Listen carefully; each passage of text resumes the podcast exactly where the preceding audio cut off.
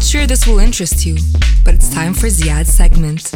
Hello, this is Ziad Mukarsil. Welcome to my spot on the sunny side up, where we discuss a bunch of stuff related to music, like how a certain sound was made or a certain technique changed the course of music history. In this episode, I'm not sure this might interest you, but I'm going to talk about the piano. The piano is a versatile stringed mechanical expressive music instrument used in almost all Western music genres. Around the year 1700, Italian Bartolomeo Cristofori, caretaker of the musical instruments in the Florentine court, came up with an instrument that resembled a harpsichord.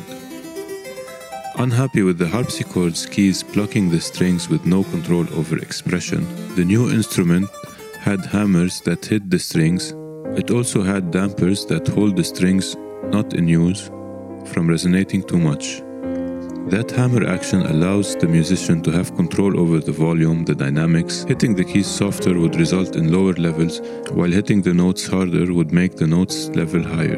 Not only that, the piano had the ability to sustain notes much longer than the harpsichord, as well as control over phrasing, tonality, and articulation, bringing a whole new world of musical expression opening the door towards a more emotional kind of movement in music that is known as romanticism. But what is musical expression? Since music expresses and evokes emotions at the same time, it is an invisible channel of emotional communication between the musician and the audience. Musical expression is the art of playing or singing with a personal emotional response to music. The elements that are tones, pitches, dynamics, articulation all play well to achieve that translation from emotion to sound. Back to the piano.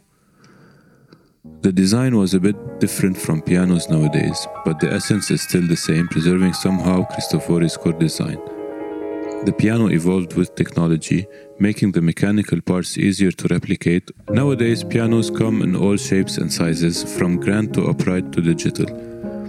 On another note, before television and before the radio, by the end of the 19th century, no middle class household of any stature in Europe or in North America was without a piano. The piano became the central instrument of music learning, and most composers used it as the main writing instrument. From Mozart up to this day, almost every composer has played it. That's it for today. Have a beautiful end of the week, everyone. Stay safe.